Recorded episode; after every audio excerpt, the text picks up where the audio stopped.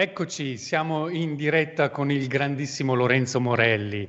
Ah, per me è un immenso piacere parlare con te di probiotici perché tu sei, so che sei molto modesto, però in realtà tu sei una delle autorità a livello globale sul tema, eh, non l'unico, eh, ma uno delle autorità. Tu non, non, hai tuo solito understatement che ti connota che è piacevolissimo, però eh, è una cosa che va detta. Lorenzo Morelli, microbiologo, docente di microbiologia, direttore del DISTAS, che sta per Dipartimento di Scienze e Tecnologie Alimentari dell'Università Cattolica del Sacro Cuore di Piacenza, è lunghissima da dire questa cosa, e, ehm, e uno appunto, come diciamo, di eh, più grandi esperti di probiotici. Senti, tu in questa fase di quarantena, lockdown che abbiamo quasi appena finita, come te la sei cavata con la ricerca e con la docenza? Perché immagino che non sia stato facile. Beh no, non è stato facile, eh, due livelli diversi, perché la docenza, come tutte le università italiane, abbiamo dovuto shiftare la docenza online, eh, la, la, prima settimana con problemi che si può immaginare, poi man mano ci si fa la mano, anche se ritengo che la docenza in presenza sia assolutamente insostituibile. insostituibile. I laboratori in realtà sono rimasti aperti, i laboratori sono rimasti aperti a numeri ridottissimi, mm. con eh, norme di sicurezza terribili, ogni stanza ha un numero di persone che può entrare, lavoriamo solo con la mascherina, perché noi siamo nel settore agroalimentare, quindi nella ah. filiera che è rimasta aperta.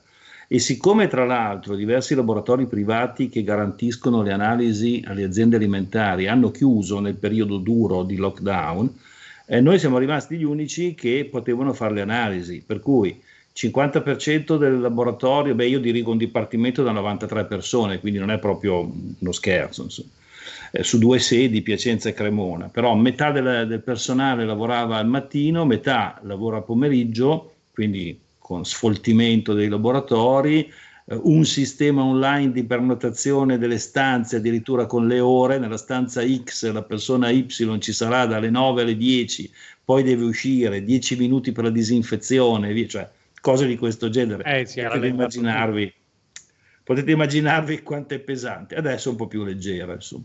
Invece i tuoi ragazzi studenti? Eh, I miei ragazzi studenti sono a casa tenendo conto che noi abbiamo, soprattutto nelle lauree magistrali, un pubblico di studenti che viene veramente da tutta Italia e per le magistrali in inglese da tutto il mondo eh, è stata abbastanza pesante ed è tuttora abbastanza pesante. Ricevo molte mail di studenti che dicono ma professore quando possiamo rientrare? Eh, vediamo, speriamo a settembre. Senti, tu le tue provvisioni sul uh, settembre, perché ottobre, l'autunno per il Covid è sempre foriero di tifoserie più o meno bianco e nero. Ah, guarda, mi ci vorrebbe la famosa sfera di cristallo che però Babbo Natale quest'anno non mi ha portato e quindi non lo so. Allora, dei ritorni di fiamma eh, è abbastanza probabile che ci sia, eh, perché questa è nella storia. Eh, io no, non voglio rattristarti, ma coincidenza ha voluto che a Natale avessi appena finito di leggere un libro che parlava della caduta dell'impero romano dovuta a due cose. Eh, le, le, pandemie dovute alle strade che avevano costruito i romani e i cambiamenti climatici, perché in quel periodo siamo intorno a Costantino, insomma, no? Sì eh, il Nilo non ha fatto le piene, hanno avuto delle crisi, eccetera, eccetera. Poi hanno avuto le locuste. E dicevo, guarda lì, ci manca la pandemia e anche noi siamo nella stessa situazione. E tac, abbiamo avuto la pandemia. È un libro che consiglio per chi ha i nervi saldi e non soffre di depressioni. È, è peggio di spillover. sì, sì, sì, è su quella linea lì. Però io invidio molto l- lo storico che lo ha scritto perché ha uno storico e ha probabilmente una equip di ricerca incredibile perché ci sono delle pagine di biologia molecolare relativamente ad esempio alla biologia molecolare della Yersinia pestis, della peste, mm. eh, che citano riviste dove ho pubblicato anch'io proprio di, di biologia molecolare con molta cognizione di causa, quindi deve avere un gruppo, perché dubito che uno laureato in storia antica sappia eh. così analizzare una sequenza genetica, ecco, con tutto il rispetto per gli storici, insomma, allora, deve avere un gruppo notevole. Ce l'avrà avuto. Senti, iniziamo eh, a raccontare tu come hai iniziato a occuparti di questa materia, come è scoppiato questo amore per i probiotici. Beh, allora andiamo all'archeologia, perché sono tanti anni fa. E io sono, mi sono laureato nel 79 e, in un istituto dove già si lavorava per l'uso dei batteri lattici, dei fermenti lattici, come si diceva allora, ma per l'alimentazione animale. Mm. Un, eh, il mio capo di istituto, che era un classico barone universitario, ma con molta intelligenza, molta capacità di vedere il futuro, sosteneva che in continuare a usare gli antibiotici nell'alimentazione animale sarebbe stato un suicidio. Anche perché non so se è cosa nota, ma il 50% della produzione mondiale di antibiotici non va ad uso terapeutico umano, ma va in zootecnia. Altra cosa che si sa poco, non in Europa, perché dal 2007 è stato proibito l'uso degli antibiotici come promotori della crescita. Ma comunque, per fartela breve, l'istituto dove mi ero laureato faceva questo tipo di ricerche. E pensando a un qual- e mi appassionavano molto, mi piacevano molto perché insomma sconfinavano nella veterinaria, nella salute. E, e ho pensato di, che sarebbe stato interessante applicare le stesse metodologie di ricerca all'uomo, sono stato guardato abbastanza male in istituto, perché noi comunque siamo una facoltà di agraria, e poi però ho incontrato il direttore medico per puro caso, perché la vita è fatta anche di casi, insomma, direttore medico di un'azienda farmaceutica italiana che dice ma noi vorremmo fare qualcosa nei fermenti lattici e mi ha pagato la prima ricerca dove ho isolato dalle feci di tanti bei neonati la prima collezione di lattobacilli isolati dall'uomo e caratterizzati in maniera molto, così, molto precisa. E da lì è nato tutto.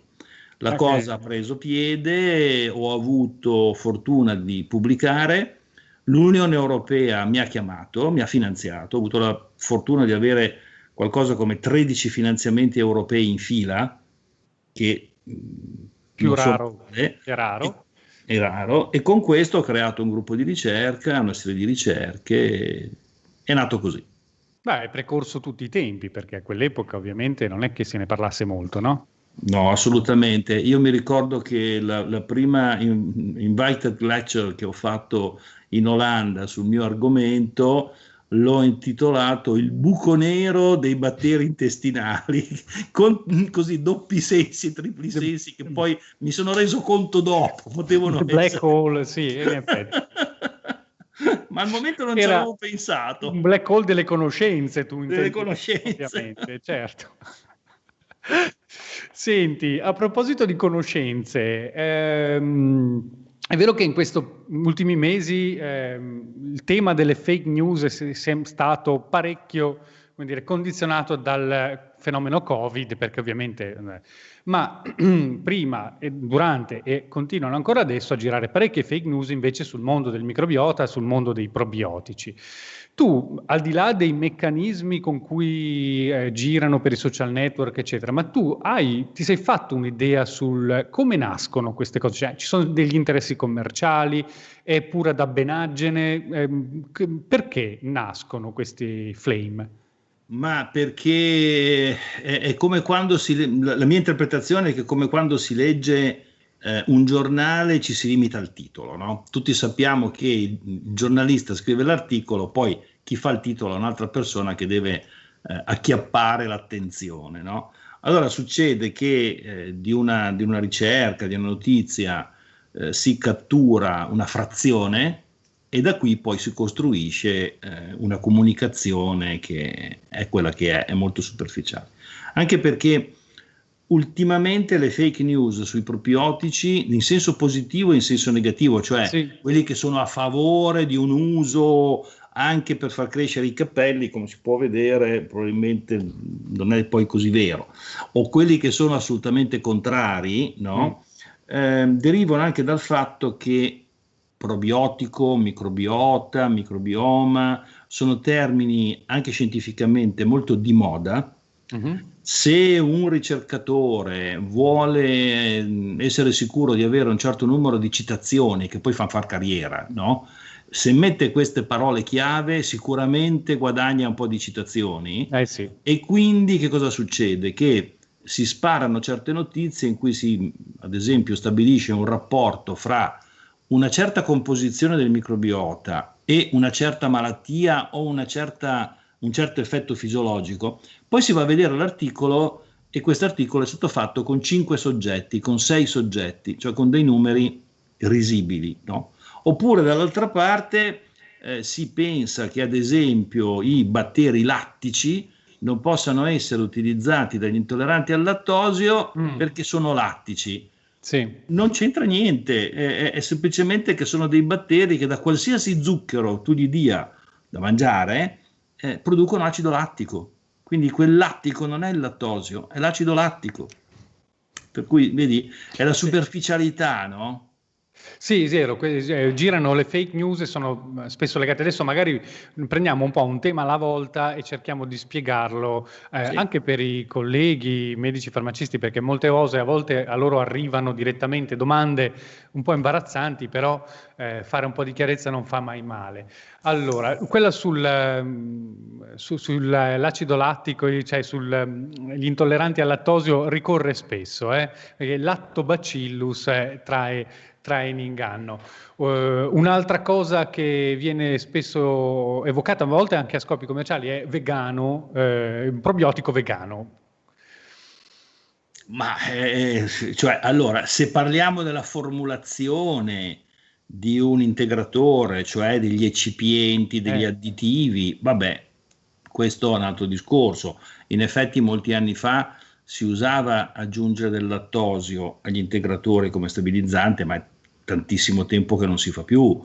Eh, di solito si aggiungono delle maltodestrine che sono vegane perché Beh, è malto sì. che viene eh, però onestamente caratterizzare un batterio, cioè un appartenente tra l'altro a un regno, a un dominio che non ha niente a che fare con noi, con la carne, mi sembra eh, eh, girano anche, ecco, diciamo girano. Anche quelle, girano anche sì, quelle, sì, ma assolutamente. Tutto. Poi un'altra parola che invece corre più spesso nel mondo medico, ma non sempre è, è CFU. Allora, CFU che eh, viene dall'inglese Colony Forming Units o unità formanti colonia, è sostanzialmente l'unità di misura dei batteri. Se io prendo un antibiotico ho le unità internazionali, no? che sono state definite in un certo modo. Eh, se prendo le vitamine ho i milligrammi, la vitamina C, tanti milligrammi al giorno, eccetera. I batteri bisogna contarli. Allora si contano con un sistema di analisi in piastra, chi ha fatto un minimo di biologia sa cos'è, si mettono in piastra, poi spuntano questi pallini sulle piastre, quei pallini sono le unità formanti colonia. Ecco, queste sono importanti anche perché nel, nella storia dei probiotici bisogna anche considerare la quantità. Eh sì. Nel senso che al di sotto di un certo livello anche il ceppo probiotico con la miglior caratterizzazione e l'efficacia possibile, però è acqua fresca. Se ne prendo per giorno al di sotto di una certa quantità, che tra l'altro in Italia, con un lavoro fatto dal Ministero della Salute, si è fissato a un miliardo, la quota minima è un miliardo al giorno di queste unità formanti colonie. E infatti, guarda, è arrivata subito una domanda eh, che, che, che, è legata a questo argomento, che vabbè, l'Italia è uno dei mercati in Europa più importanti, ma qual è la sopravvivenza? Cioè, fa riferimento alla shelf life. Cioè, eh, tu dici le, quelli, le cifre di CFU stabilite dal Ministero come fai a essere sicuro che eh, poi quando tu vai a comprare il probiotico in farmacia ci siano davvero quelle? Allora, qui la cosa interessante perché si rifà anche a una dozzina d'anni di esperienza che ho avuto al Ministero, è stata una bella esperienza come uno degli esperti della Commissione Dietetici e Nutrizione, quella che diciamo sorveglia un po' questo campo. Quando siamo partiti non c'era questa cifra, non c'era questo miliardo. Abbiamo lavorato insieme ai colleghi, abbiamo stabilito questo miliardo, dopodiché sono partite una serie di controlli il Ministero non può farli, ma li possono fare i NAS, li può fare l'Istituto Superiore, eccetera, eccetera. I primi risultati non sono stati esaltanti. Chiunque abbia un minimo di praticità con PubMed può andare a controllare perché ci sono almeno tre articoli distanziati di qualche anno in cui l'Istituto Superiore di Sanità ha pubblicato i dati di queste, di queste analisi. Però devo dire che l'Italia a questo punto si pone in una posizione estremamente elevata, perché questo fatto di avere una linea guida che dice devi garantirne almeno un miliardo, ok? E che l'Istituto Superiore di Sanità è andato a controllare in tre ondate successive la, io non posso assicurare il 100% perché voglio dire, non è possibile, ma la stragrande maggior parte dei prodotti che sono in commercio in Italia oggi rispondono a questa cifra. Poi se la shelf life, ecco, quello che anche diverse aziende hanno visto che hanno accorciato un po' delle shelf life che 12-15 anni fa erano veramente eccessive. 15 anni fa c'erano dei prodotti che avevano una shelf life di 3 anni, che onestamente è troppo. Eh sì, mm. direi proprio di sì. Insomma. Senti, ehm, facciamo adesso un po' di domande così a raffica e chiariamo un po' di punti, poi se ne arrivano altre dal... Vediamo dal... se passo l'esame. Esatto, è un esame come quelli che fai tu. allora, differenza tra probiotico e yogurt. Allora, probiotico è uno o più ceppi batterici selezionati, isolati, che possono essere veicolati da un alimento o da un integratore alimentare per raggiungere un certo effetto benefico e lì si vede. Lo yogurt è un alimento, è un alimento fermentato che per legge, per legge internazionale, perché stabilita da Codex, che è un organismo della FAO, mh, deve contenere due specifiche, scusate il gioco di parole, specie, cioè Streptococcus thermophilus e Lactobacillus bulgaricus. Queste due specie non sono in grado di riprodursi nell'intestino. Quindi uno dei grandi, eh, diciamo, dei, dei, dei grandi aspetti positivi del probiotico che io lo ingerisco ma poi si riproduce nell'intestino, queste due specie non ce l'hanno perché eh, amano l'alta temperatura, si sviluppano a 42 gradi e odiano i sali di bile che invece sono nella parte alta del nostro intestino che li fanno scoppiare. Però lo yogurt ha un vantaggio, anche questo è poco capito da, dal pubblico e, e ha costretto le aziende a fare un gioco che a me non piace. Allora, lo yogurt può essere utilizzato come alimento eh, anche dalle persone intolleranti al lattosio. Perché? Proprio perché questi batteri muoiono durante il transito intestinale, si aprono liberano l'enzima, la beta-galattosidasi, che digerisce il lattosio. Nello yogurt, grosso modo, c'è il 50% del lattosio del latte. Il latte è al 5%, lo yogurt è al 2-5%, più o meno, ok? Che è più che sufficiente per dare problemi agli intolleranti. Ma in realtà non lo dà, perché si aprono e digeriscono. E questo è stato riconosciuto anche dall'autorità europea per la sicurezza alimentare. C'è un health claim dello yogurt che dice può essere consumato dagli intolleranti al lattosio. Qual è il problema?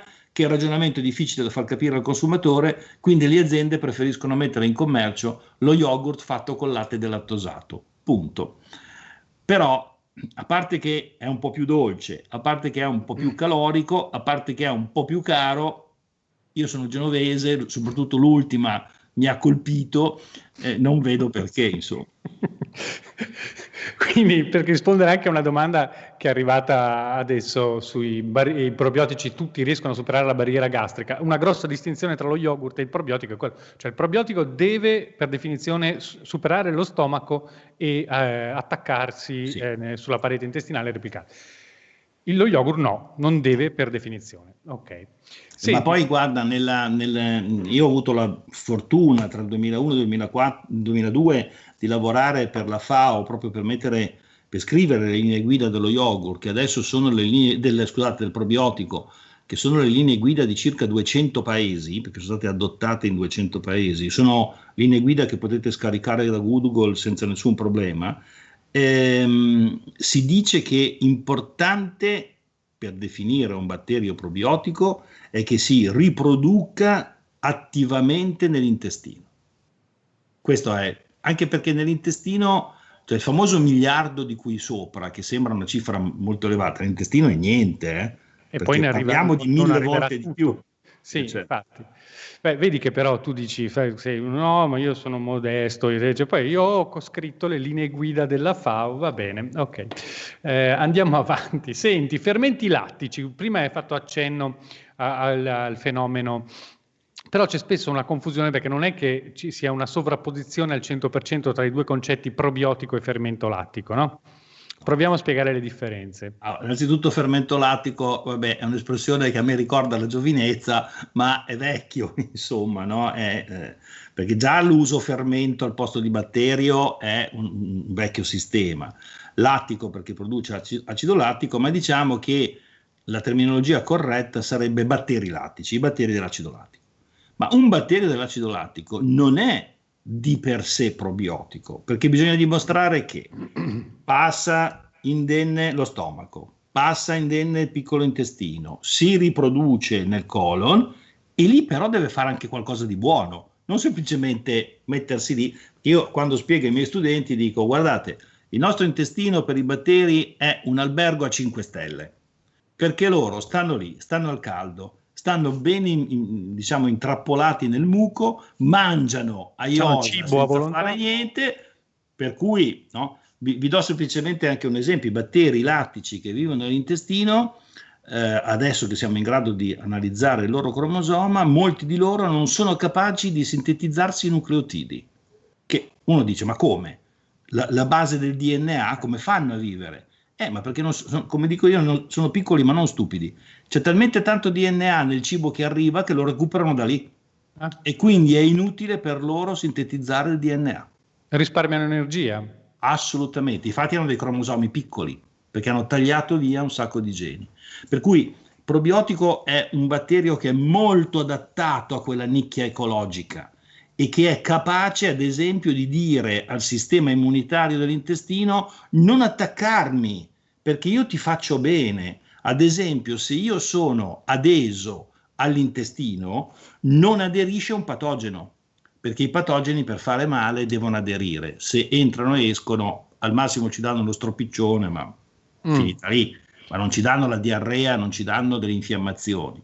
Se invece aderiscono al nostro epitelio lì sono dolori, ma se il nostro epitelio è coperto da questi lattobacilli va bene. Oh, è certo, competono sul cibo e sullo spazio sì, da occupare. Certo, certo. Senti, un'altra cosa che spesso circola è, la dico in inglese, poi tu la traduci, multistrain versus monostrain. Allora, il problema è usiamo un ceppo caratterizzato e guardate che per caratterizzare un ceppo ci vogliono degli anni e dei soldi, non è una cosa così semplice, è un ceppo probiotico. Lo usiamo uno alla volta, uno solo, o mettiamo insieme più ceppi? Allora, in realtà la teoria dice che sarebbe meglio utilizzare più ceppi, perché in questo modo probabilmente si vanno a colonizzare punti diversi dell'intestino e a presidiare punti diversi dell'intestino. Questa è la teoria. La pratica dice mica tanto, Mm. Perché? Bisogna fare in modo che questi ceppi non competano, perché una delle mh, mm, false idee che ci sono anche a volte fra gli addetti ai lavori è che se io metto insieme 3-4 lattobacilli, di per sé ho un effetto sinergico positivo. Non è vero. Ci sono fior di studi che dimostrano che alcuni di questi vanno in competizione. Io personalmente ho pubblicato uno studio in cui abbiamo dato un prodotto molto semplice con due ceppi, quindi il minimo, eh, a una serie di volontari. Bene, in un certo numero di volontari abbiamo trovato il ceppo A, in un certo numero il ceppo B, non abbiamo mai trovato i due ceppi assieme, perché si facevano la lotta dentro.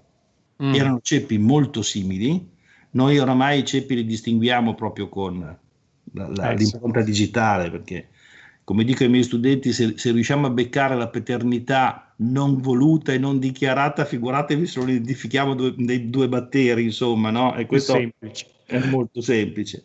E, e questo è stato uno di quegli studi che mi ha convinto che in teoria si possono utilizzare dei multiceppo, ma i multiceppo richiedono una quantità di studio, di sforzi veramente molto elevata, molto elevata.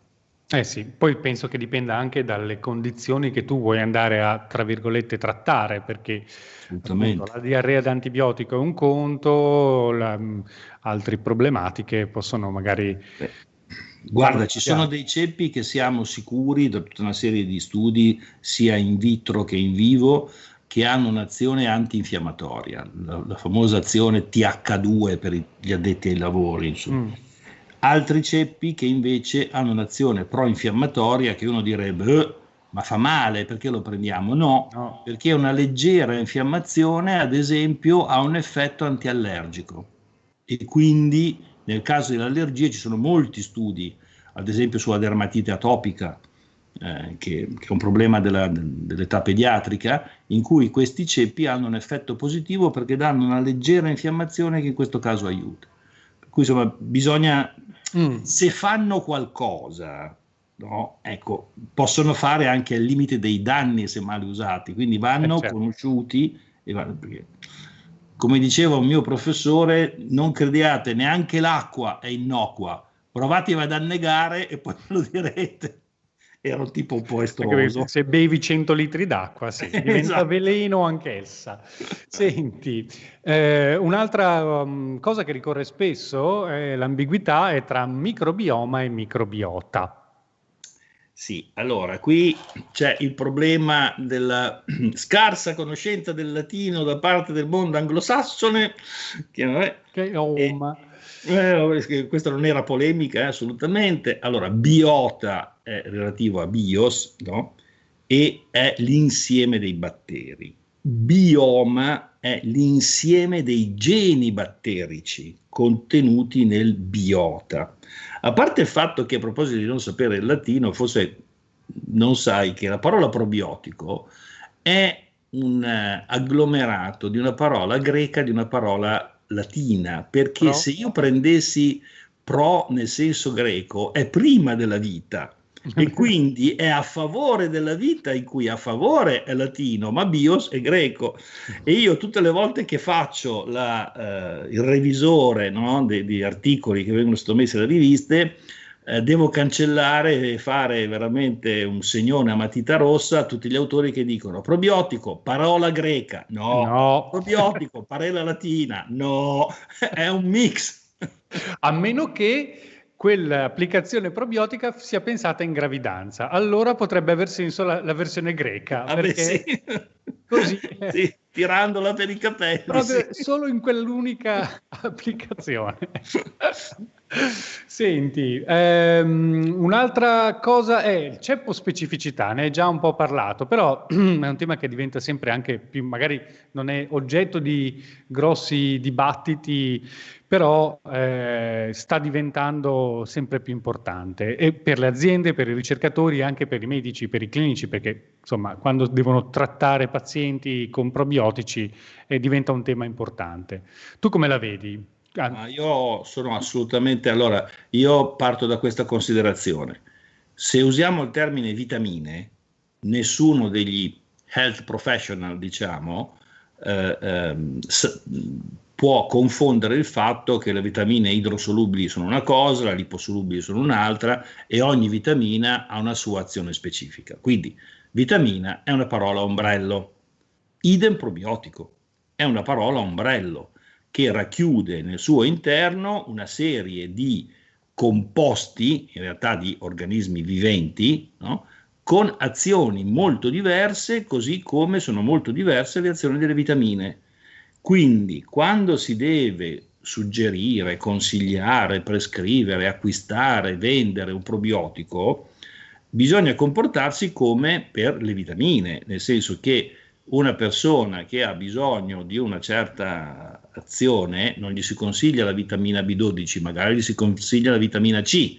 Idem, e tutti sanno la differenza, idem per i probiotici. Quindi bisogna andare a vedere nella etichetta il nome, il signor Mario Rossi o Giovanni Bianchi, no? il nome del ceppo, e andare poi possibilmente a farsi dare o da chi eh, rappresenta questo, questo, prodotto o sulla letteratura che è disponibile, eh, la letteratura specifica per quel ceppo. Questo deve essere assolutamente fondamentale e importante perché appunto eh, è, io penso che l'esempio più calzante sia quello delle vitamine.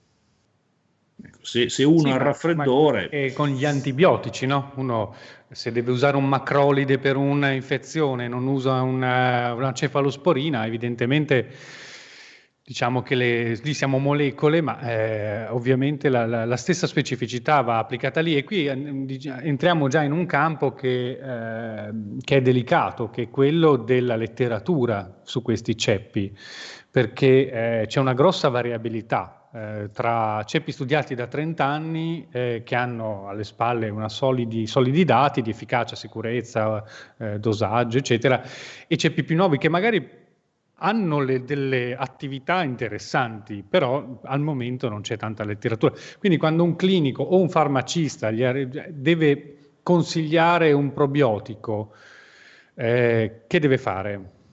Bah, allora, se è uno staccanovista del computer, va su PubMed, eh, digita la sigla. Allora, innanzitutto un consiglio molto, se volete, di bassa lega, ma si va a vedere nell'etichetta, nella lista degli ingredienti, se c'è scritto Latobacillus taldeitali, punto, senza invece la, la designazione del ceppo. Latobacillus, tal, ad esempio, Latobacillus acidophilus Lorenzo Morelli. Bon, quello è un ceppo, ok?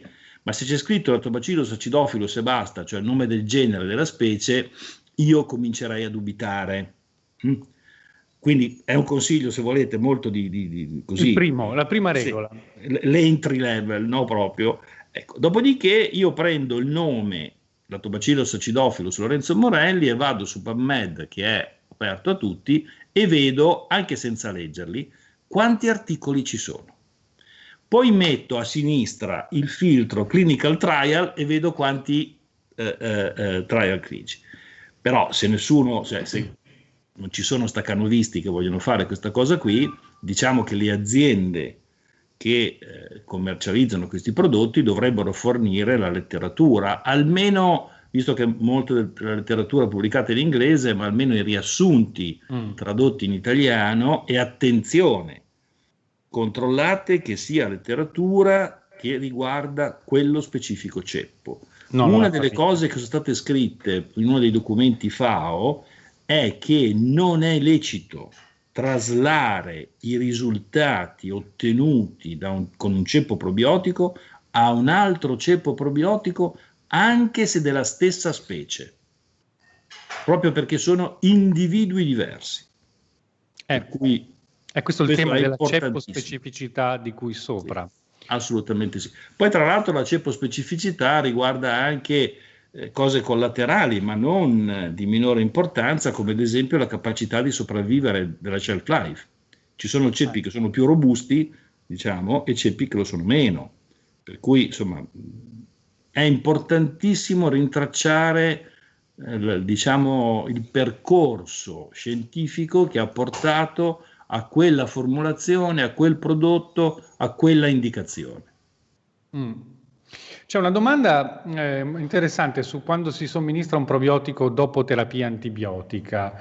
Eh, come, quando, perché deve essere somministrato? Ovviamente, perché, qual è il razionale di prendere dei probiotici dopo terapia antibiotica? Allora, c'è l'horror vacui, nel senso che il, il, eh, la paura del vuoto. L'antibiotico arriva, soprattutto un antibiotico eh, scarsamente assorbibile. Mm permane nell'intestino, raggiunge una certa concentrazione e è come un mitragliatore che spara sulla folla, cioè sì, ci sono gli antibiotici a raggio di azione più ristretto, però... quelli più usati sono ad ampio spettro. Esatto, ecco, quindi... E diciamo che eh, fanno un po' piazza pulita di molti batteri che sono nell'intestino, riducono il carico del microbiota.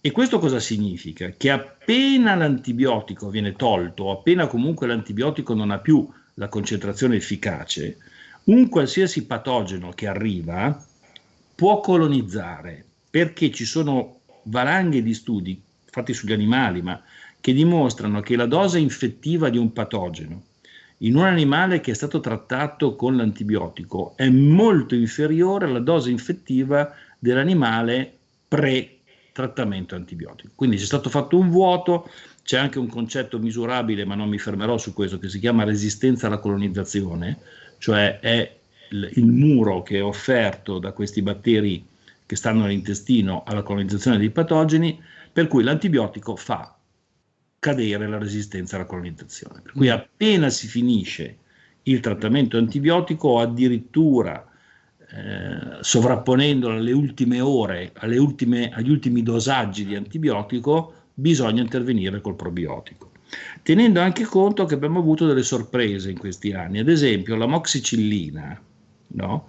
che viene usata molto anche in età pediatrica, otiti, sinusiti, in realtà è talmente velocemente assorbita che anche dei probiotici che in piastra, in vitro, si sono dimostrati sensibili, in realtà in esperimenti fatti, in clinical trial fatti con i bambini, noi abbiamo trovato questi probiotici sopravvivere anche in copresenza con la moxicillina. Quindi somministrato assieme, cioè dici... Sì, alla fine, diciamo, nelle ultime 24 ore di trattamento, la cosomministrazione non ha distrutto, questo non vale per tutti i ceppi probiotici, ci sono alcuni articoli pubblicati su alcuni ceppi specifici, perché appunto la, diciamo, la, la, velocità di assorbimento fa sì che la quantità di antibiotico che è presente nel lume intestinale non sia sufficiente a distruggere del tutto questa popolazione.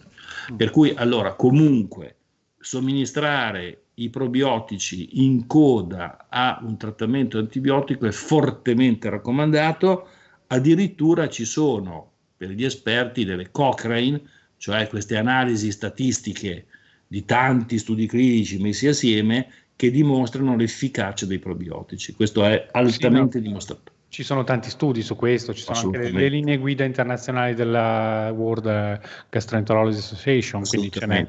Su questo, questo, è un discorso solidissimo. Siamo, ecco, su questo campo, in questo campo sì.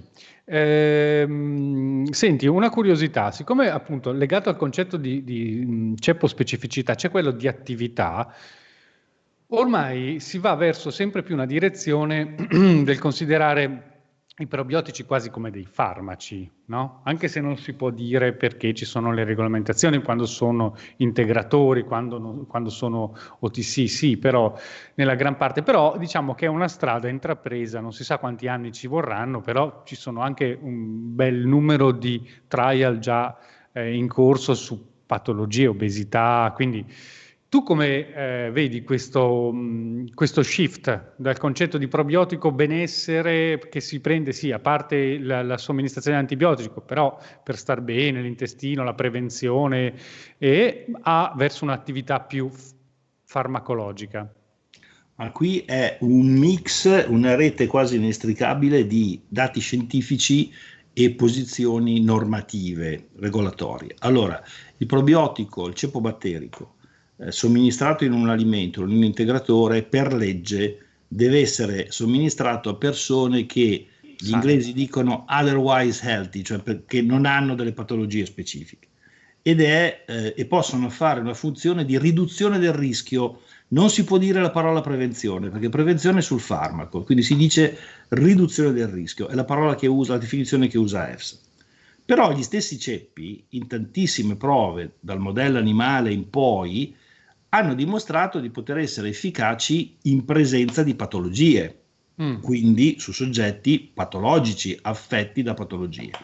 A questo punto però bisogna stare attenti, io sono molto prudente, dico ok, però bisogna che questi prodotti diventino dei farmaci, quindi facciano una fase 1, una fase 2, una fase 3, perché quello che è assolutamente innocuo eh, in una persona healthy non sappiamo se sia innocuo, al di là dell'efficacia, in una persona eh, con patologia. Purtroppo anni fa c'è stato un gruppo di ricerca non italiano che pensando che il probiotico di per sé è sempre sicuro, ha eh, trattato dei pazienti eh, malati di pancreatite acuta in fase molto grave, eh, tra l'altro somministrando questi probiotici attraverso un sondino nasogastrico.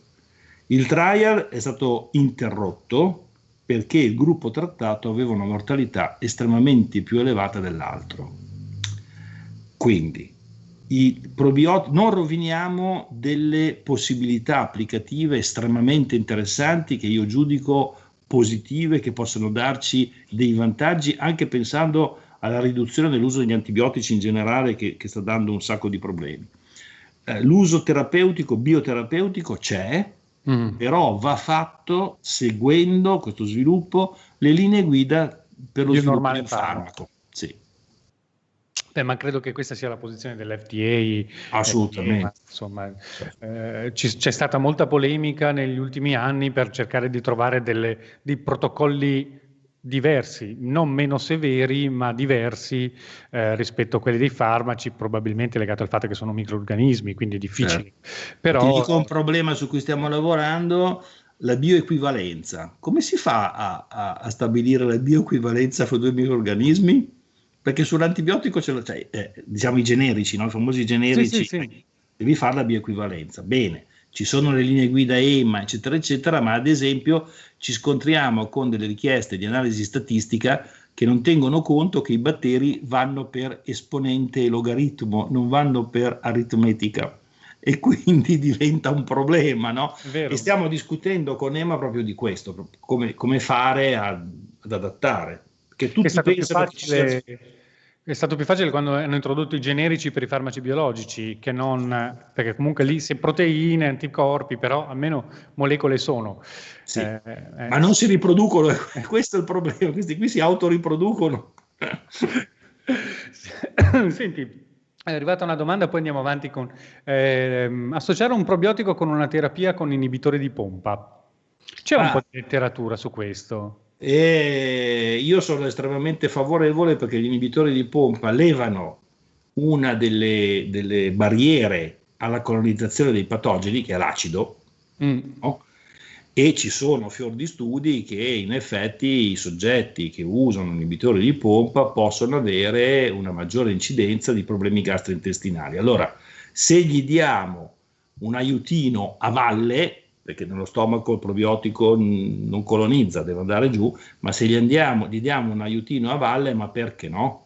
Sì, soprattutto nella parte alta, allora intestinale, certo. hanno un senso. Sì, parliamo dei lattobacilli in questo sì, caso. In questo caso sì, infatti poi c'era un'altra domanda sulla SIBO che credo che sia uno degli effetti collaterali spesso presenti in chi assume a livello esatto. cronico gli inibitori sì. di pompa. Ecco, su questo però eh, anche lì prima di tutto ci deve essere il giudizio del clinico, eh no, nel senso sì. che ci siamo capiti, nel senso eh, eh, un, eh, associare a un inibitore di pompa un, un, probiotico va bene, ma nel caso ci sia questo, questa overcrescita, questo ritorno, insomma, bisogna affrontarlo in maniera clinica.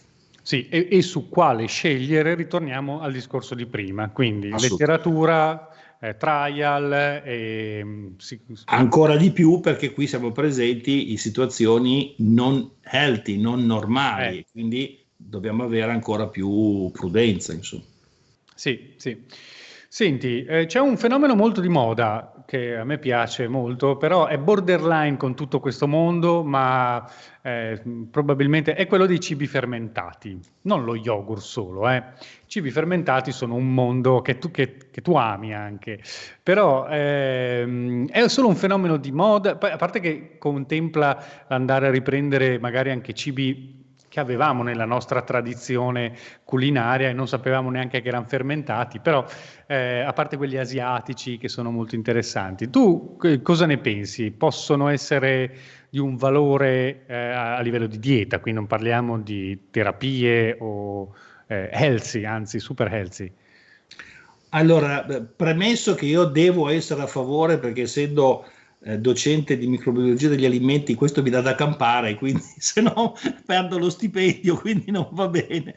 Ma al di là delle battute, in realtà ingerire eh, ma, mh, sostanze nutrizionali, proteine, carboidrati, eccetera, che siano stati conservati mediante fermentazione, perché questo è la fermentazione perché in antichità senza frigoriferi, senza surgelazione, senza pastorizzazione o si essiccava o si salava e sappiamo il sale che, che petrolio è stato nell'antichità o mm. si fermentava. E quindi, allora, queste vecchie tradizioni cosa facevano? Facevano che portavano nel, attraverso la nostra bocca quotidianamente una quantità prevalentemente di batteri lattici, perché l'acidificazione è data da questi batteri lattici, no? Estremamente elevata, il che non significa che siano probiotici, no. okay? significa semplicemente che mandiamo giù dei cibi acidificati con un microbiota vitale notevole. E questo vuol dire ripristinare la situazione che avevamo nell'Ottocento fino ai primi del Novecento più o meno. Fino al prima del frigorifero. Prima del frigorifero, anche perché dovete pensare che i nostri tempi evolutivi non sono così veloci. Eh? Cioè, prima che l'intestino si adatti di questo Homo quasi sapiens, quasi sapiens, no? si adatti diventa lunga. Allora che cosa succede? Che all'interno di queste popolazioni comunque ce ne sono di quelle, di popolazioni batteriche, che in effetti riescono ad aderire all'intestino. Quindi se la fermentazione è fatta bene, io sconsiglio vivamente le fermentazioni casalinghe. Ah perché in casa non si è in grado di gestire bene una fermentazione, di gestirla bene sia dal punto di vista organolettico, quanti studenti mi vengono a dire ma io prendo lo yogurt poi lo, lo, lo riproduco in casa, dico guardi ne compri uno buono che fa prima, no? e, e anche perché si sbilanciano i rapporti, poi ti diventa troppo liquido, cioè diventa... e l'altro non è detto che la fermentazione sia esente da contaminazioni, una fermentazione mm. casalinga. Ecco, quindi o uno ha il piccolo chimico microbiologico e si fa a casa, si fa le analisi, veda lui, o altrimenti, ecco, cibi fermentati ma controllati da catene serie, da, da, da catene produttive serie, sì. Ecco, però sì, anche perché poi tra l'altro ci sono molti alimenti che vengono fermentati che noi lo sappiamo. Ad esempio, domanda che faccio, i sottaceti, lo sapete che prima di andare sotto l'aceto hanno una fermentazione lattica e che la fermentazione dei cetrioli è un incubo per non creare degli alveoli dentro il cetriolo che sennò poi non fa crack quando ti va in bocca? Anche i crauti, no? Anche i crauti. Assolutamente, i crauti sono nel mondo tedesco, nel mondo sassone, erano il modo per avere la verdura d'inverno. Eh sì. Questo era una grande... Il cibo fermentato, però, oltre a esserci la popolazione batterica, non tutti passano, non tutti non sono probiotici, eccetera, però ci sono anche i metaboliti della fermentazione. Assolutamente. Che hanno un effetto. Beh, questa è una delle linee di ricerca anche nel campo dei, dei probiotici. Adesso bisogna dare dell'etichetta a tutto, no?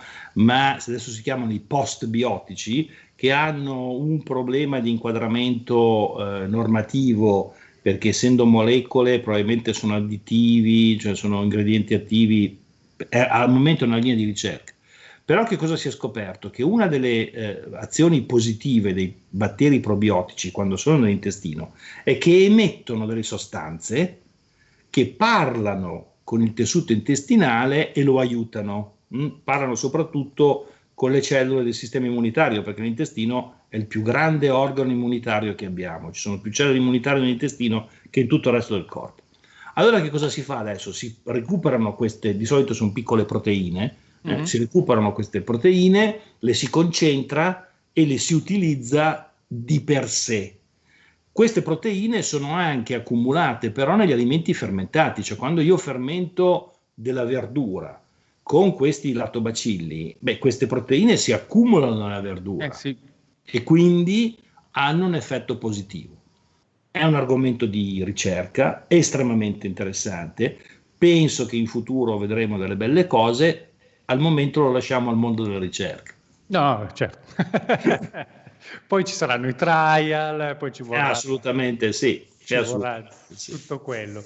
Senti, eh, altre domande? Pa, pa, pa, no, sono troppo specifiche. Allora, sì, fammi tu un ultimo commento perché eh, a me piace eh, definire questa, questo periodo che stiamo vivendo, questa microbiome revolution. No? Eh, sta cambiando tanti aspetti della nutrizione umana, eh, cibi fermentati, prebiotici, postbiotici, la ricerca eh, ha avuto un boost notevole. Eh, quali sono i fronti più caldi secondo te su cui nei prossimi anni vedremo delle scoperte che cambieranno anche la pratica clinica dei medici e le nostre abitudini?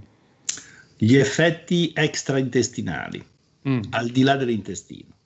Il famoso gut-brain axis, cioè l'asse tra l'intestino e il cervello, ma eh, anche diciamo la pelle che in questo momento, la, lo stato di salute della pelle, che in questo momento è sotto osservazione in maniera molto forte.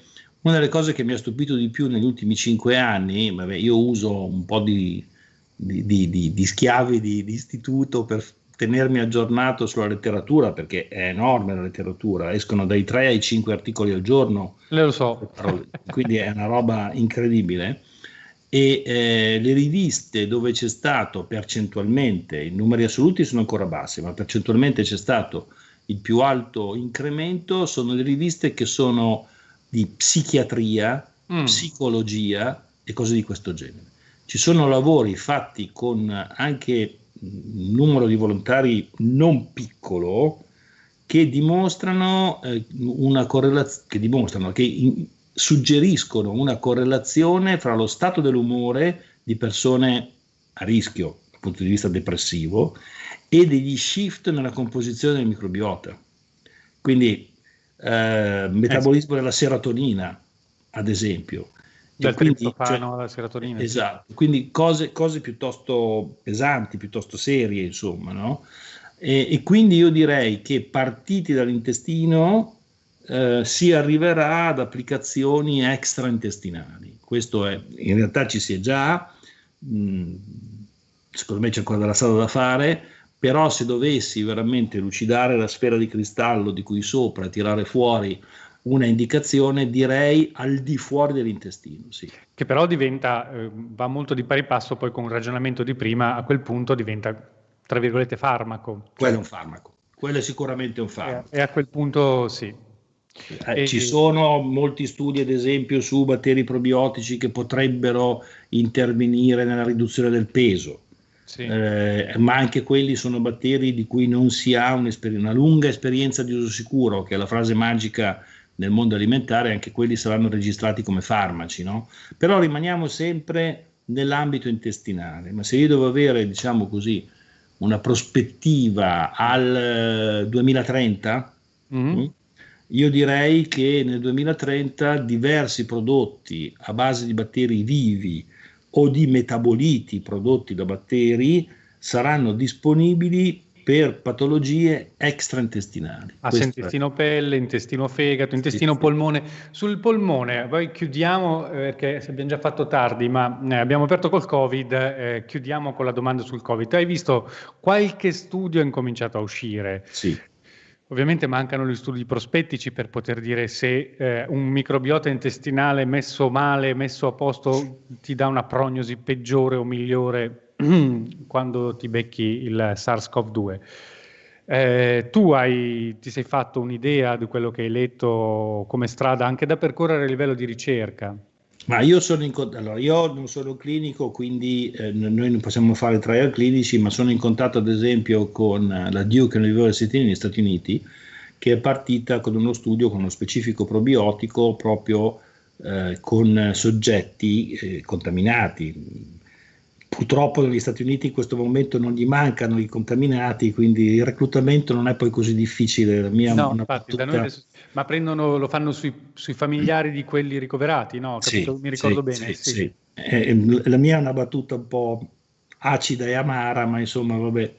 E, da, da, ma qual è il razionale che c'è dietro? Che ci sono degli studi che nelle urti, nelle infezioni della dell'apparato respiratorio mh, più alto, in effetti già si sa che i probiotici hanno un effetto positivo. Quindi si parte da quello. Si parte da quello come stimolazione del sistema immunitario extraintestinale, perché qui parliamo di polmoni, e si dice, beh, ma se funziona con l'influenza normale, se funziona, eh, vediamo se funziona anche con Covid. Ecco, questo è il razionale. Eh sì. Vedremo.